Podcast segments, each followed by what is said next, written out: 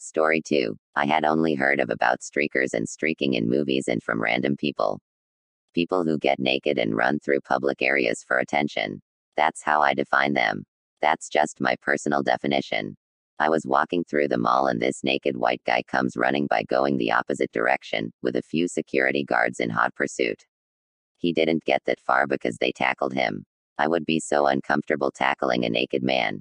They didn't beat him up. But the tackle and takedown they delivered was brutal. And they dog piled on top of him. Five men wrestling around with a naked, sweaty man is not what I expected in the mall on Saturday evening. Or any evening. Anywhere. Ever in life. That was the first time I ever witnessed a streaker. Seems stupid and not worth the attention if you ask me. I thought security guards were supposed to observe and report, not tackle naked people. I would have called the cops if I was the security guards. They don't get paid enough to be tackling naked people.